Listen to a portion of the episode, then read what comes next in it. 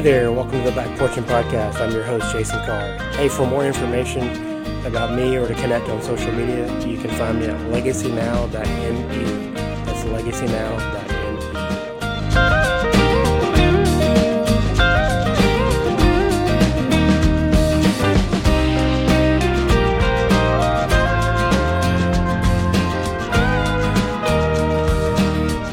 Hey there, welcome back, or welcome to the Back Porching Podcast. Uh, I'm Jason, I'm the host, and I'm on my back porch.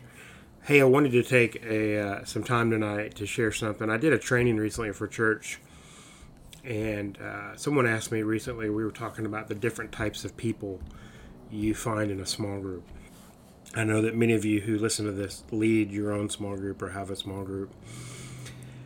And so we were talking about just the different nuances of how to lead different students. And I was talking to a leader a couple weeks ago who had a situation, and um, I'm in a time of my life where I'm starting to realize I've been doing this for 25 years, and a lot of things come naturally to me now that I've just kind of figured out over time.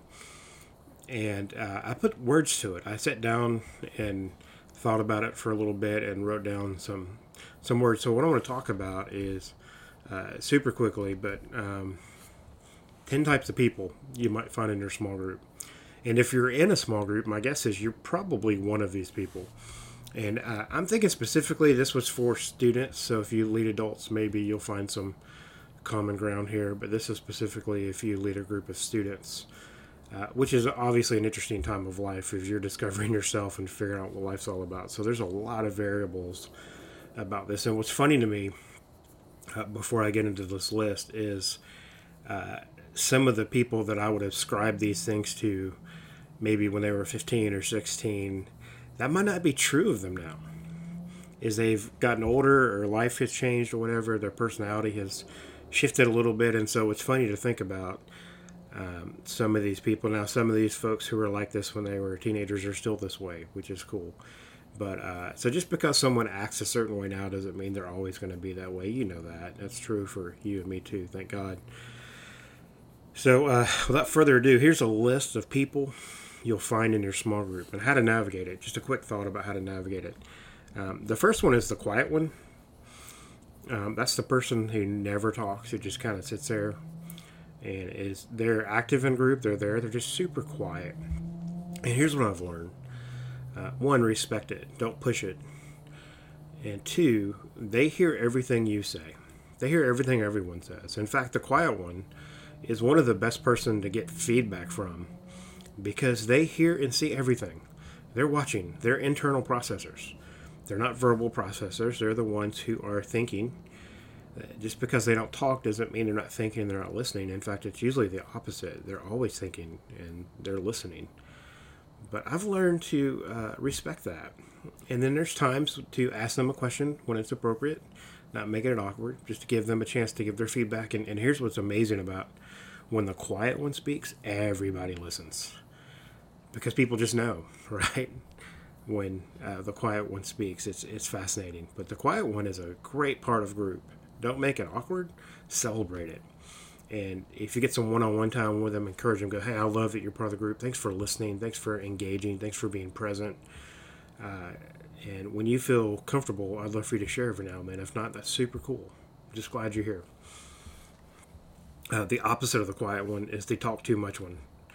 The one that always has something to say. The one that answers every question. And there's a, a different version of this later. But um, the the the talk too much one. Excuse me. Um, it's fascinating. I, I've dealt with that differently over the years. Sometimes well, sometimes not. Uh, here's just a quick thought. Let them talk within reason. Give them some guardrails.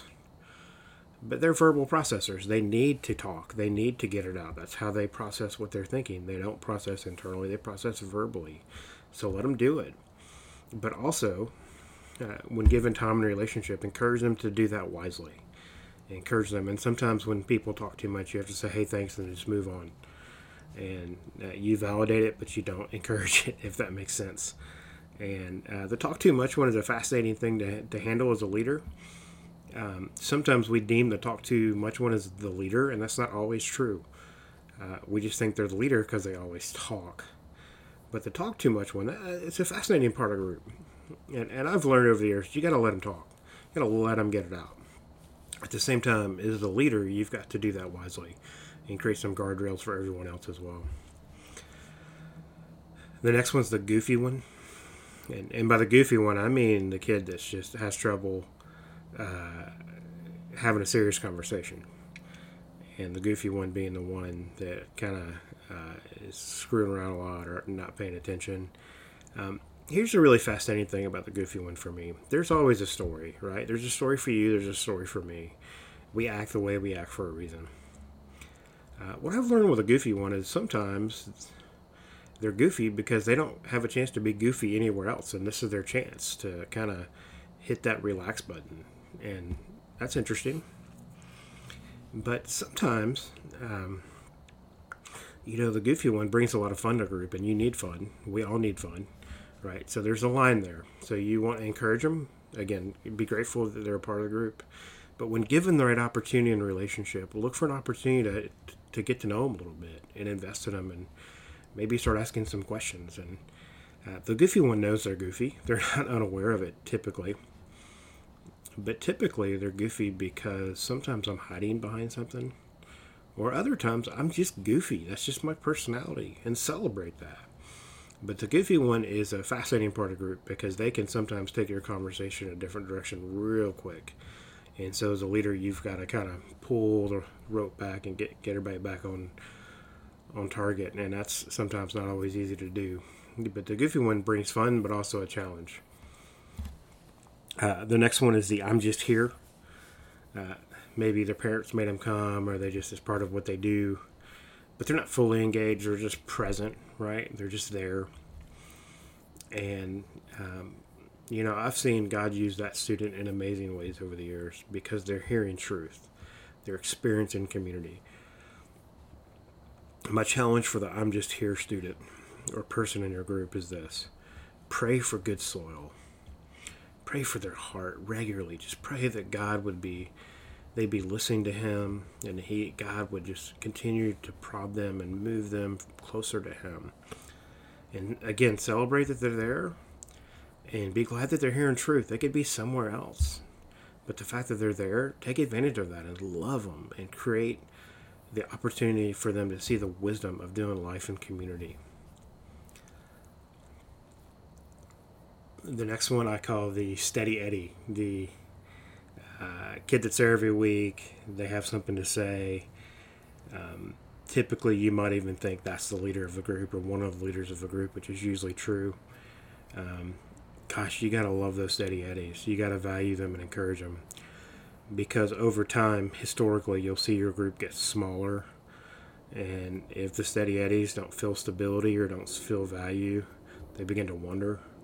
Their faith begins to start thinking about things. Man, you gotta love those steady eddies and encourage them and challenge them. Just keep encouraging them. Just validate them, challenge them, give them uh, real life application to what you're talking about, and help them apply it. Those are the students you can text during the week and go, hey, just praying for you. You mentioned this, or hey, we were talking about this. Just want you know I'm praying that for you this week. Uh, those steady eddies are the, the backbone of your group. Uh, the next one is is different. When I say this, it's the leader, and the leader is this: the leader is the person, uh, not always the most spiritually mature. I've made that mistake in the past. Um, the leader is the one that has a heart for the Lord and a heart for others and it's obvious. And the question I would challenge you to ask for the leaders how can I help you? Believe in them. Speak life into their life. Speak speak that into their life. Speak what you see. Hey, I see you. You're a leader. Man, I need you. I need you to step up in group and help out. Throw in conversation. Lead your friends.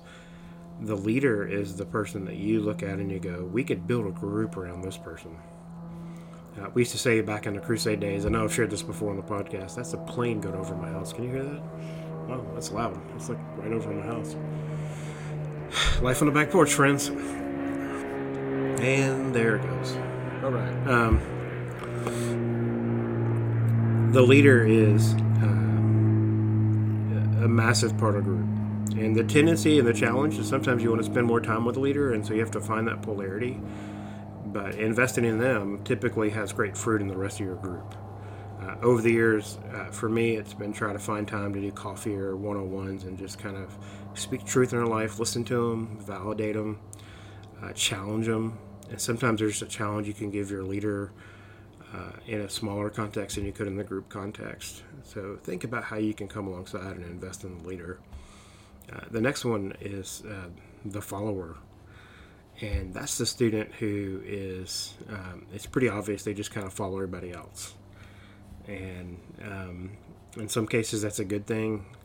In other cases, it's not. Their decisions sometimes reflect the group they're in, and so I would challenge uh, you if you have followers in your group. Um, now, that's not a bad word. It's not a negative word. Like I want to be known as a follower of Jesus.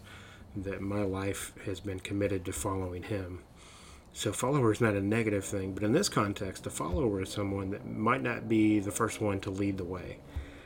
And the challenge for the follower is challenging them to surround themselves with wise friends and to put themselves in wise positions. Because if a follower is surrounding themselves with people who are making unwise choices, there's a really good chance that they're going to do it themselves. The leader sometimes you can put in that group and they're going to make a difference. The follower might make a bad choice, and that doesn't mean a follower can't do that but uh, the nature of a follower is I'm just going to, I'm not going to take the lead. I'm just going to do what everybody else was doing. And so challenge them to think about. Uh, that doesn't mean they shouldn't have non-Christian. That's not what I'm saying. But it's important for the follower to consider who they're surrounding themselves with, and you don't want to call them that, obviously. um, but there's ways to think about how to have that conversation wisely. Um, the next one is the deep thinker. Gosh, I love these uh, I've had several in the groups over the years. Uh, one right now, I love him dearly. But uh, gosh, the deep thinkers rarely accept the superficial. They don't want the church answer. They don't want the easy answer. They're going to ask why. They're going to ask what. They're going to ask how. And when they decide something, it's awesome because it's a conviction. But to get there typically takes time and it takes thinking. And if you have a deep thinker in your group full of, like, say, goofy people, uh, there's a weird thing that happens sometimes. And so the deep thinker, uh, sometimes you'll go, hey, that's a great question. Let's talk about that after group. Hey, I'll give you a call this week. And don't disenfranchise them, don't push them away. Don't let them feel safe. Sometimes their questions are so good and so deep, it's not wise to hit the brakes and talk about it in group. Sometimes it is. Sometimes the deep thinker throws something out there that everyone else is thinking, they just say it at a whole nother level. Uh, the deep thinkers are awesome. You need them in your group for sure. They typically push your conversation to a way better place. But sometimes it can be challenging, right? Because the deep thinker might be thinking at a level their peers are not.